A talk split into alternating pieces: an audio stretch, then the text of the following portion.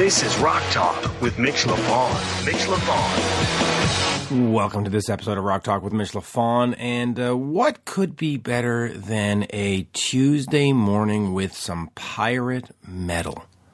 Uh, before we get over to Alestorm, do check out loudtracks.com forward slash Mitch to get all your Mitch merch. And uh, of course, if you want to donate to the show, uh, PayPal is mitchminute at AOL.com. And with that, I feel like I'm going to rob you like pirates. So here is uh, the one, the only Alestorm. I, mateys. Oh, Aye can't believe I just did that. Here's Alestorm. We are speaking with Alestorm's uh, Christopher Bowes. Uh, Chris, uh, the band is on tour coming to Montreal, Quebec, and other great places. Uh, as we say here in Montreal, bonjour, comment allez-vous? I'm great. How's it going? yeah, good, right? As you can tell, my French is completely dreadful, and, but you know, I, I get the idea. But you get the idea, yeah. So, so all Yeah. right, let, let let us talk about pirate metal because uh, you have played in and around Montreal for for many years, and it is always a great event. In fact, here you're playing at the M Telus, and for people listening around the world, you think, oh, well, that's a small little bar. No, it's not a small little bar. It's 2,500 people. Uh, It's big, yeah, isn't it? yeah, it, which is big and it's it's amazing. So so talk to me about this because you you look at the concept, you look at the songs, and you say, "There's no way in God's in God's green earth that this is supposed to work," and yet it works and it grows and the fans love it. So let's talk Alestorm. Let's talk its origins and let's talk this tour. So yeah, it's um, it's the whole thing of I don't know how it gets so popular. It's just it's pretty crazy the amount of people that come to our shows. You know, it's I, something about Montreal, and obviously it's I guess it's Montreal has often a very sort of European style fan base. Like they always seem to like the kind of bands that are big in Europe, and I guess that does because you know in North America. No one, no one really likes us. I mean, we get by, you know, we do all right. We a few hundred people come to the shows, but when we get to it, uh, Quebec and stuff, it just it's it's like we're playing some crazy festival in the middle of a field in Europe, and millions of people come to see us. So it's I don't know if it's just fun, catchy, sing along music that does it, or you know, it's maybe our sense of humor just transcends borders. But it's I love it. Yeah, well, of course, and your your Twitter doesn't help. I mean, on your Twitter it says uh, "shit band, no fans." Right. Yeah, we, we we take a sort of a that sort of attitude to things. You know, we're we're not very uh we don't take ourselves too seriously. I'm sure you can realize. I can realize. All right, so go ahead. All right, or don't go ahead. I'll go ahead. Oh, wait, hello, no, no, yeah, you, you go, you go ahead, you go ahead. Sorry.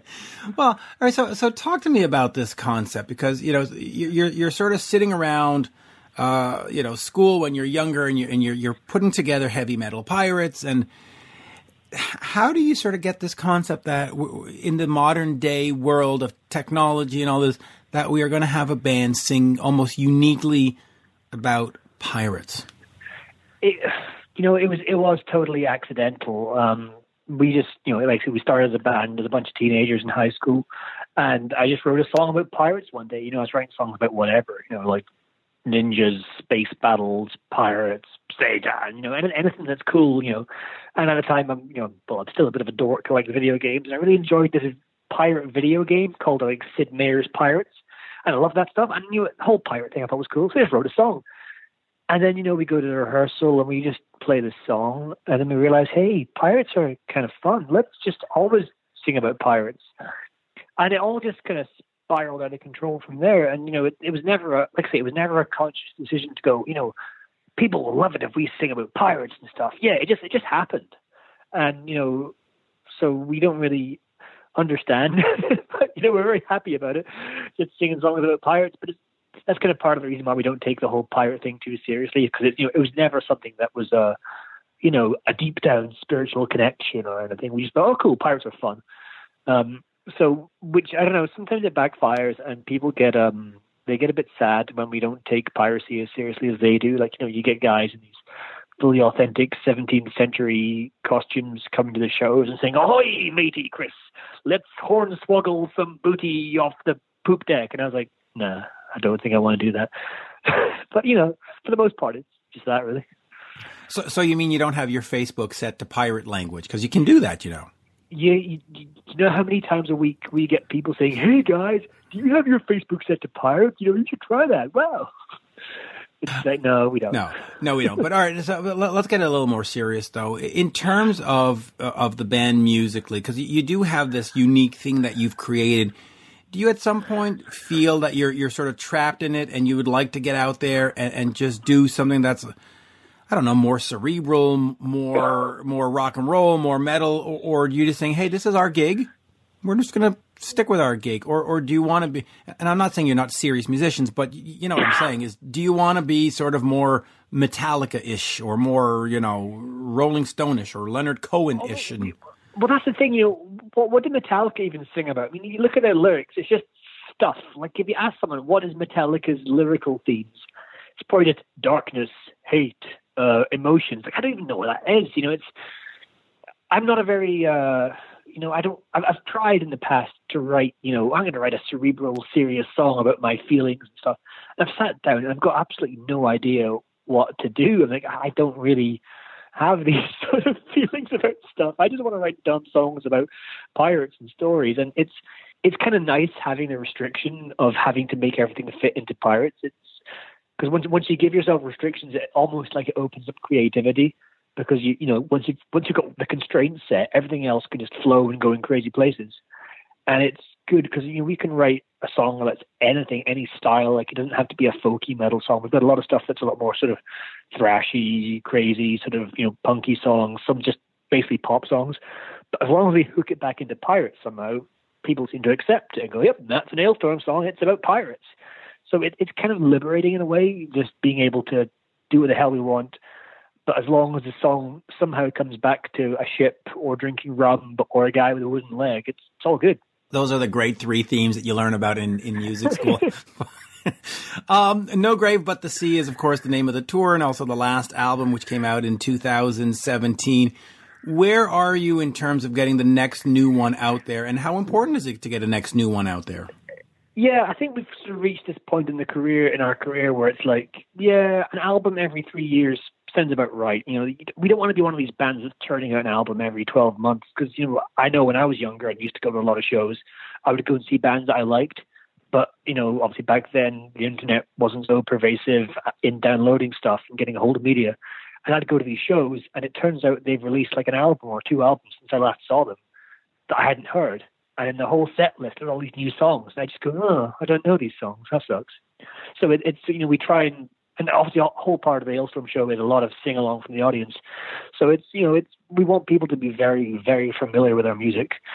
So you know we're not so much into playing unreleased material or weird rare B side tracks. But anyway, going back to the whole thing is you know it's we think every three years is probably fine for an album. So on that note, we are going to the studio in January We've got an album that's 97.5% completed. Just got to write a few more riffs here and there to finish off one song, literally one song. And we're going to record it in January, and it's going to come out early summer. And yep, the whole thing will happen all over again tours and videos and nonsense and albums and festivals and party. It never ends, which, which is great. Um, quickly talk to me a little bit about your experience here in Montreal. You have played Heavy Montreal, which is which is our great festival. Um, talk to me about that and some of the crowd reaction for, for Heavy because it, it really is unique and and hopefully it will continue into the 2020s. Yeah, that's it's um it's, it's such an amazing festival, Heavy Montreal, because it's you know there's there's a lot of you know people try to put on things like metal festivals in America and Canada and so on that they don't quite hit the mark for some reason. You just don't get that right feeling. But like Heavy Montreal, it has that it has that sort of same feeling you get at all these great big, you know, famous festivals from like France and Germany, like you know, gra- like Graspop and Hellfest and Wacken and stuff. All these you know big famous international metal festivals. There's a certain vibe you get there, and I feel like at Heavy Montreal you do get that sort of same vibe. Like this is a big party and there's all this cool stuff going on. So I, I really loved the, the two times we've been there, and it's just a really nice festival, especially when you know the, weather, the weather's usually pretty good. It's, the place is nice, the people are beautiful. It's a it's a fun place to be, and the crowds go crazy for uh, for us at least. So it you know always makes us happy to go there. Yeah, it, so yeah, I really yeah I really hope it does continue, and like maybe if that same concept could expand to more festivals across you know USA and Canada, it'd be great. You know. Well, and it's a perfect festival for you because it's on an island, so you could probably just you know boat it in. But uh, yeah, right. Um, real quick, in terms of imagery, uh, talk to me about the importance of the imagery because uh, yes, it is a pirate thing, but how important is the visual aspect to your show? When you look at an Alice Cooper or a Kiss or a David Bowie, it really sort of enhanced the music. How how conscious of you are our visual presentation? Yeah, um, our live show is strange, I suppose. Uh, again, it's not what you'd think for a band that sings about pirates because we have a giant eight foot tall inflatable duck in the middle of the stage, which uh, has absolutely nothing to do with anything. We just thought it'd be funny one day, and it's kind of stuck with us as this giant duck, and we. And so that is basically the Alestorm show, is just us being on stage, playing our playing our asses off, running around having a great time, with a giant duck behind us, and people seem to absolutely love it. You know, we've thought times, oh, wouldn't it be cool if we just, I don't know, got this big, complicated stage ship with all this like wooden stuff and looks like a ship. But at the end of the day, I think people just prefer the giant duck. So that's Alestorm now.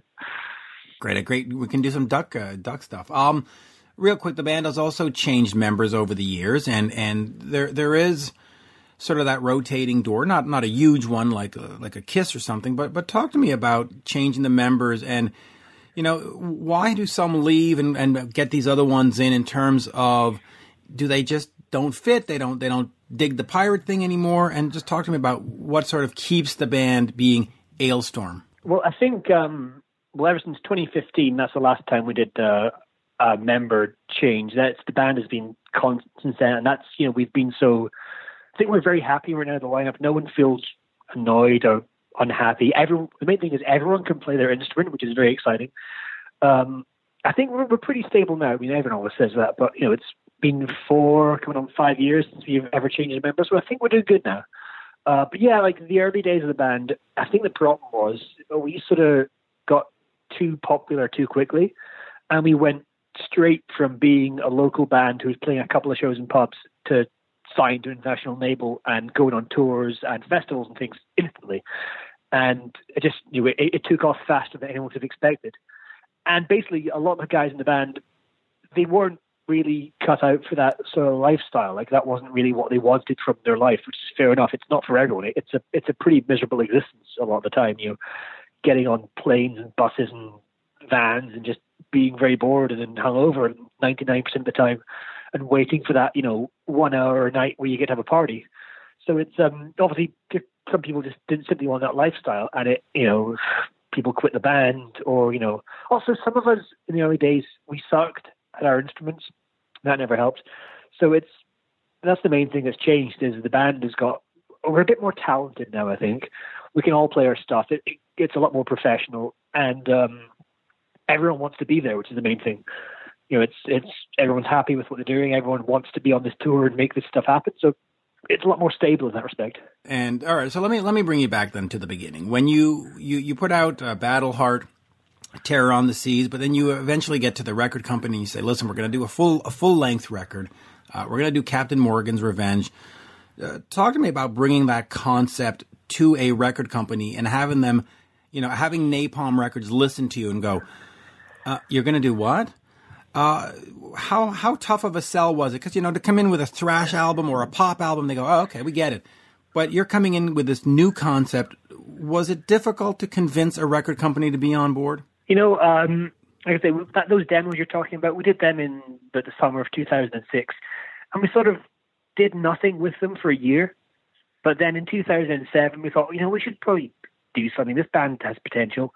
So I took the you know the demos. I think it was just uh, we had a MySpace link because what we had, and I emailed that to uh, a guy at Napalm Records because I was like, oh wow, Napalm Records, they've got all our favorite bands because right at that time they had uh they had Korpiklaani, they had Tyr, they had a couple of these, you know, the sort of the the big names in folk metal. A lot of them are on Napalm Records. It's like, well, that's our sort of target audience.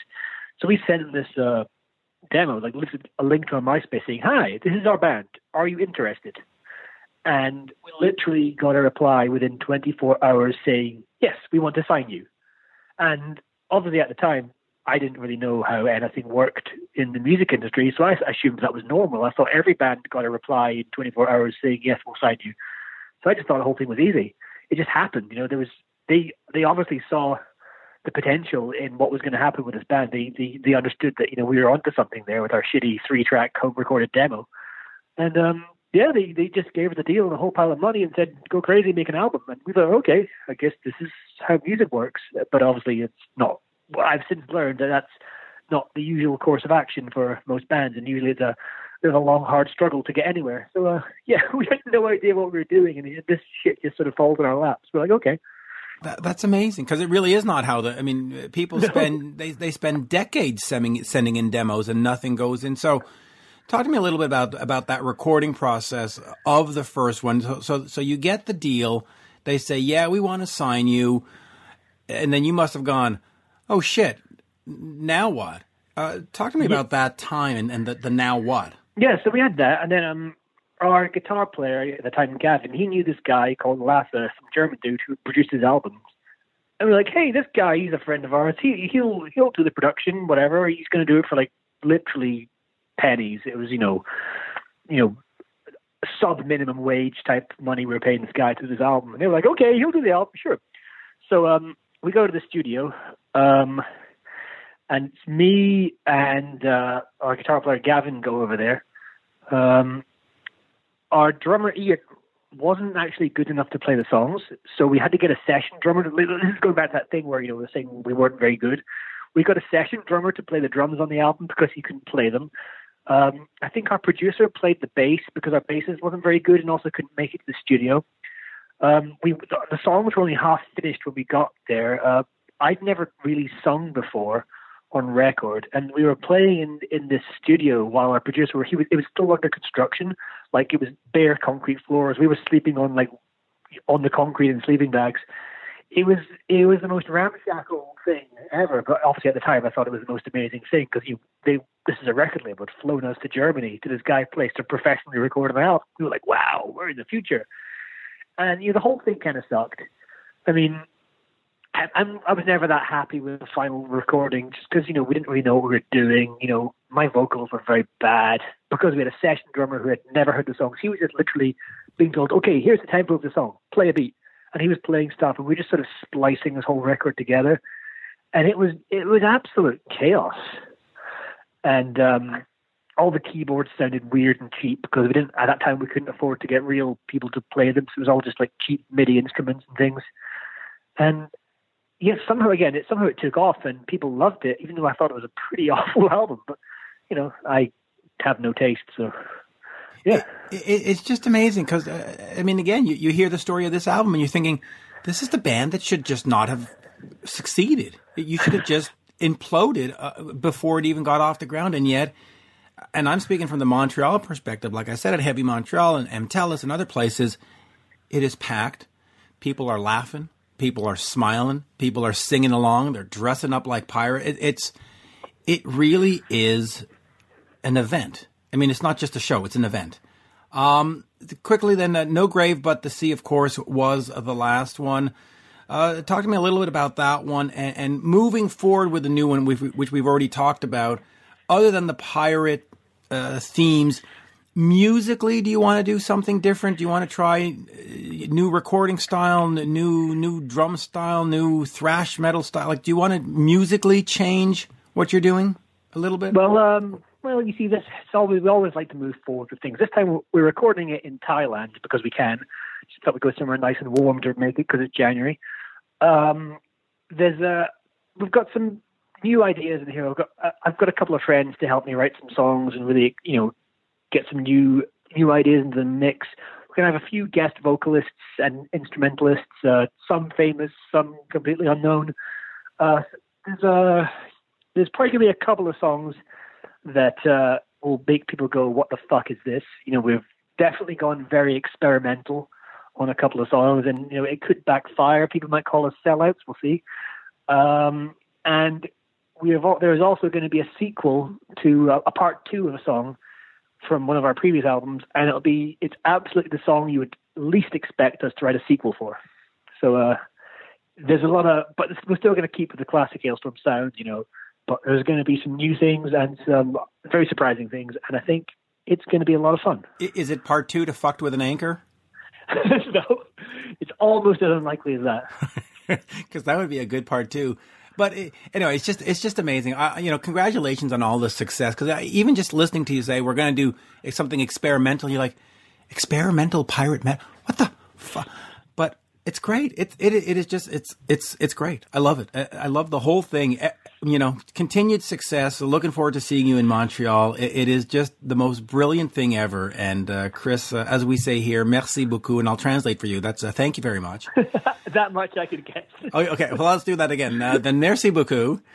Um, but uh, no, it's gonna it's gonna be great, and and, and I and I just, I just I love that I love that a band like yours is successful because we need fun in rock and we need fun in metal and we just need fun in life and Alestorm, if if anything, is fun. You know, That's that's the main thing. It's we're here to have fun. That's uh, and thank you very much. And I'll see you in uh, Montreal. I hope. Yes, absolutely it's going to be great. And tell us, merci, monsieur. Cheers. Cheers, buddy. Bye bye. Bye. You're listening to Rock Talk with Mitch LaFon. Rock Talk.